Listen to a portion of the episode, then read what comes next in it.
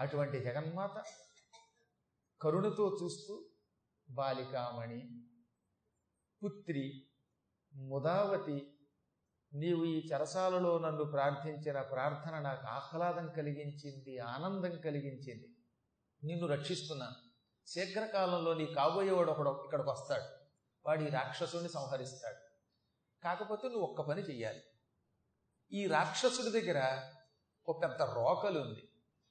ఆ రోకలతో కొడితే ఇంద్రుడైనా చావలసింది.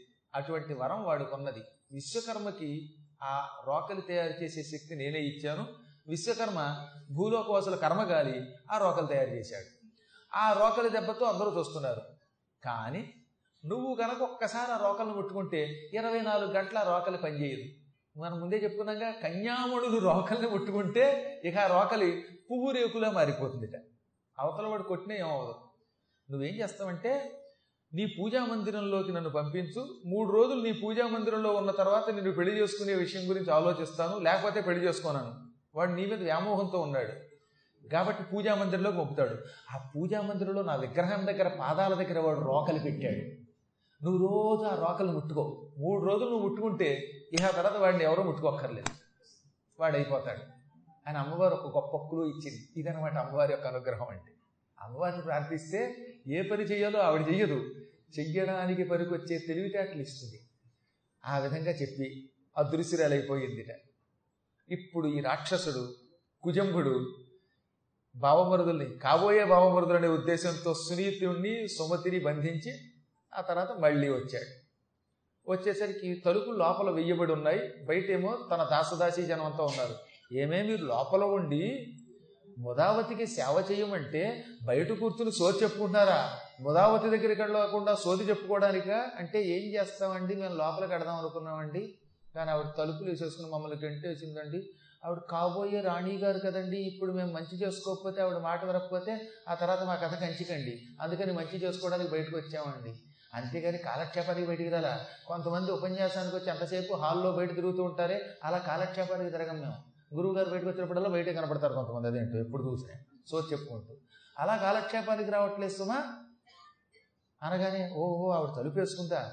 కొంప తీసి నన్ను పెళ్ళి చేసుకోవడం ఇష్టం లేక ఆత్మహత్య చేసుకోవట్లేదు కదా అంటే చచ్చా పిల్ల అటువంటిది కదంటే ఆత్మహత్య చేసుకోదు. పిరికిదైతే ఎప్పుడో తెచ్చిపోయేది. ఆవిడ పిరికిది ఏమిటండి బాబు? అవసరమైతే చంపడానికి ప్రయత్నిస్తుంది తప్ప చావడం మాత్రం చెయ్యదు. అనగానే అంతవరకు మీరు నాకు భరోసా ఇచ్చారు. ఆత్మహత్య చేసుకోదు ఆ పిల్ల అని చెప్పారు కనుక ఆ మాట నాకు ఆనందంగా ఆనందం కలిగించింది.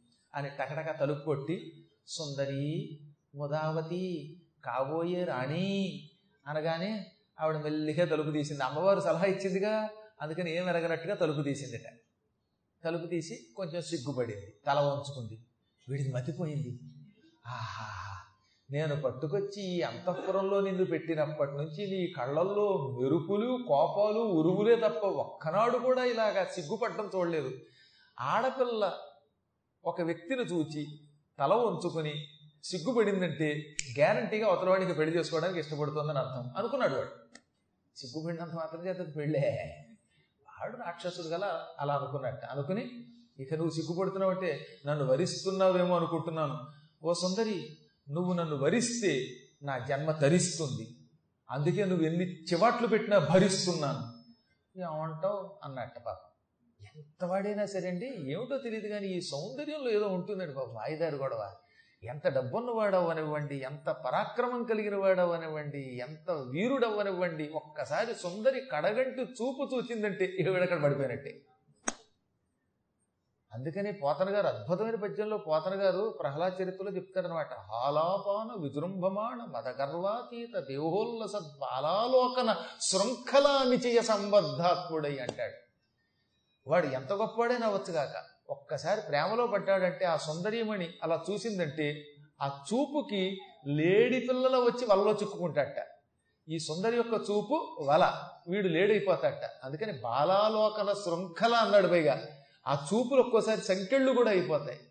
ఇక లేశము వేలానిస్సరణంబు గనక. ఆ తర్వాత వాడు బయటకు వస్తే ఒట్టు.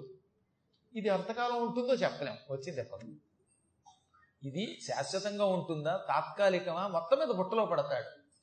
అలా ఇంత రాక్షసుడు ఎంత క్రూరుడు పచ్చి మాంసం తినేవాడు ఈ దరిద్రపు గడ్డ ఇలా పెంచుకు తిరిగేటటువంటి వాడు వీడు నెత్తి మీద గుండు చేయించుకున్నటువంటి వాడు అటువంటి వాడు కూడా ఆమె సిగ్గు అభినయిస్తూ ఉంటే ముచ్చట పడిపోయాడంటే ఆలోచించాడు ఒకసారి.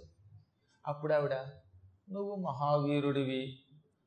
నేను మాత్రం నిన్ను చూచి వరించకుండా ఉంటానా? ఆ నీ దివ్యమంగళ విగ్రహం చూసి మొదటి మూడు రోజులు ఊర్చిపోయాను అంతకంటే ఏం లేదు.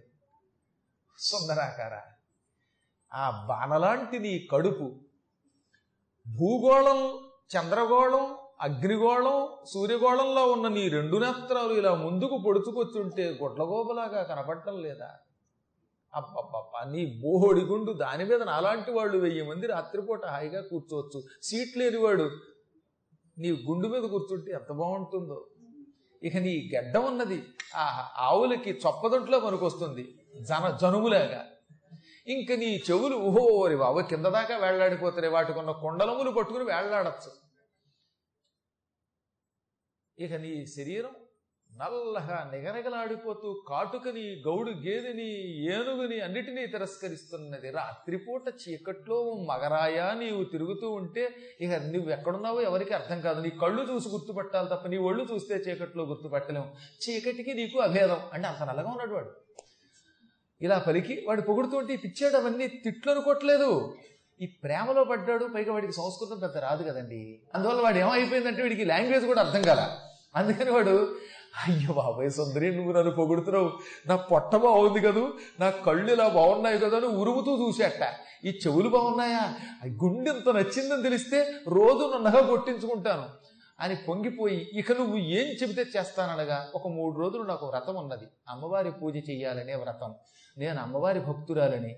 మూడు రోజులు నన్ను ఏకాంతంగా నీవు పూజించే అమ్మవారి పూజా మందిరంలోకి గదిలోకి పంపితే ఆ మూడు రోజులు అమ్మని నేను పూజిస్తాను. మూడు రోజులు అయిన తర్వాత చూసుకో నీకు స్వర్గం బెత్తుడి దూరంలో ఉంటుంది.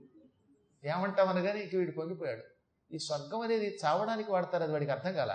మూడు రోజులు పూజా మందిరంలోకి నన్ను పంపు నేను అమ్మని పూజిస్తాను ఇక స్వర్గం నీకు బెత్తుడి దూరంలో ఉంటుందనగానే ఆహాహా ఇదంతా మా అమ్మవారి అనుగ్రహమే. ఇకనే పోతాను స్వర్గానికి. నే పోతా. సుందరి నువ్వు అడిగితే మూడు రోజులు అంటే ముప్పై రోజులైనా పూజా మందిరం ఇది కానీ మూడు రోజులు అయిన తర్వాత మాత్రం నన్ను స్వర్గ సౌఖ్యాలలో ముంచెత్తానుగా. అదే సందేహం లేదు. నీకు స్వర్గద్వారాలు తెరిపిస్తాను. నీ కోసం స్వర్గద్వారములు తెరిపించడం ఖాయం. మూడు రోజులు గడవని అన్నదాన్ని. వీడు ఆనందంతో వెనక ముందు చూడకుండా పూజామందిరంలోకి పంపాడు. ఆ పూజా మందిరంలో అమ్మవారు శ్రీ రాజరాజేశ్వరి నిలువెత్తు విగ్రహంతో ఉన్నది. జగన్మాత ఎక్కడ చూసినా జగన్మాతే. వీడు ఉపాసించే విధానం వేరు. ఉపాసనలు నాలుగు రకాలు గుర్తుపెట్టుకోండి. ఒకటి వామాచారం మరొకటి కౌళాచారం ఒకటి దక్షిణాచారం మరొకటి సమయాచారం. నాలుగు విధాల ఆచారాలు ఉంటాయి. వీటిల్లో కొందరు వామాచారాన్ని సేకరిస్తారు.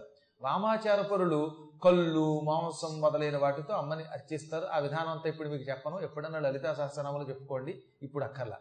వామాచారంలో ప్రధానమైనది మత్స్య మధ్య మైథున క్రియాదులు. అందులో వీడు తెగ తాగేసి కళ్ళులు కొండలు కొండలుగా పెట్టేస్తాడు. ఆదివారాలు శుక్రవారాలు శనివారాలు రాట్నాల కుంట అవేవో రకరకాల చోట్లకి వెళ్ళిపోయి కోళ్ళు బర్రును కోసేసి ఒక్క దెబ్బకి మేకలు నరికేసి దున్నపోతులు నరికేసి కళ్ళు కొండలు అక్కడ పెట్టి వీటిని వండేసుకుని ఇలా కళ్ళు తాగుతూ ఫుల్లుగా మోసం తింటారే వాళ్ళంతా వామాచార తత్పరులు ఇంకా కౌళాచారం అని ఉన్నది. అది రెండవ ఆచారం. ఇది కుల సమయం. అందులో కూడా వీటిలో కొన్ని ఉపయోగిస్తారు. దక్షిణాచారం ఎక్కువగా మనందరం వాడేది దక్షిణాచారం. సమయాచారం కేవలం శంకరాచార్యులు వారి వంటి సాధువులే వాడతారు.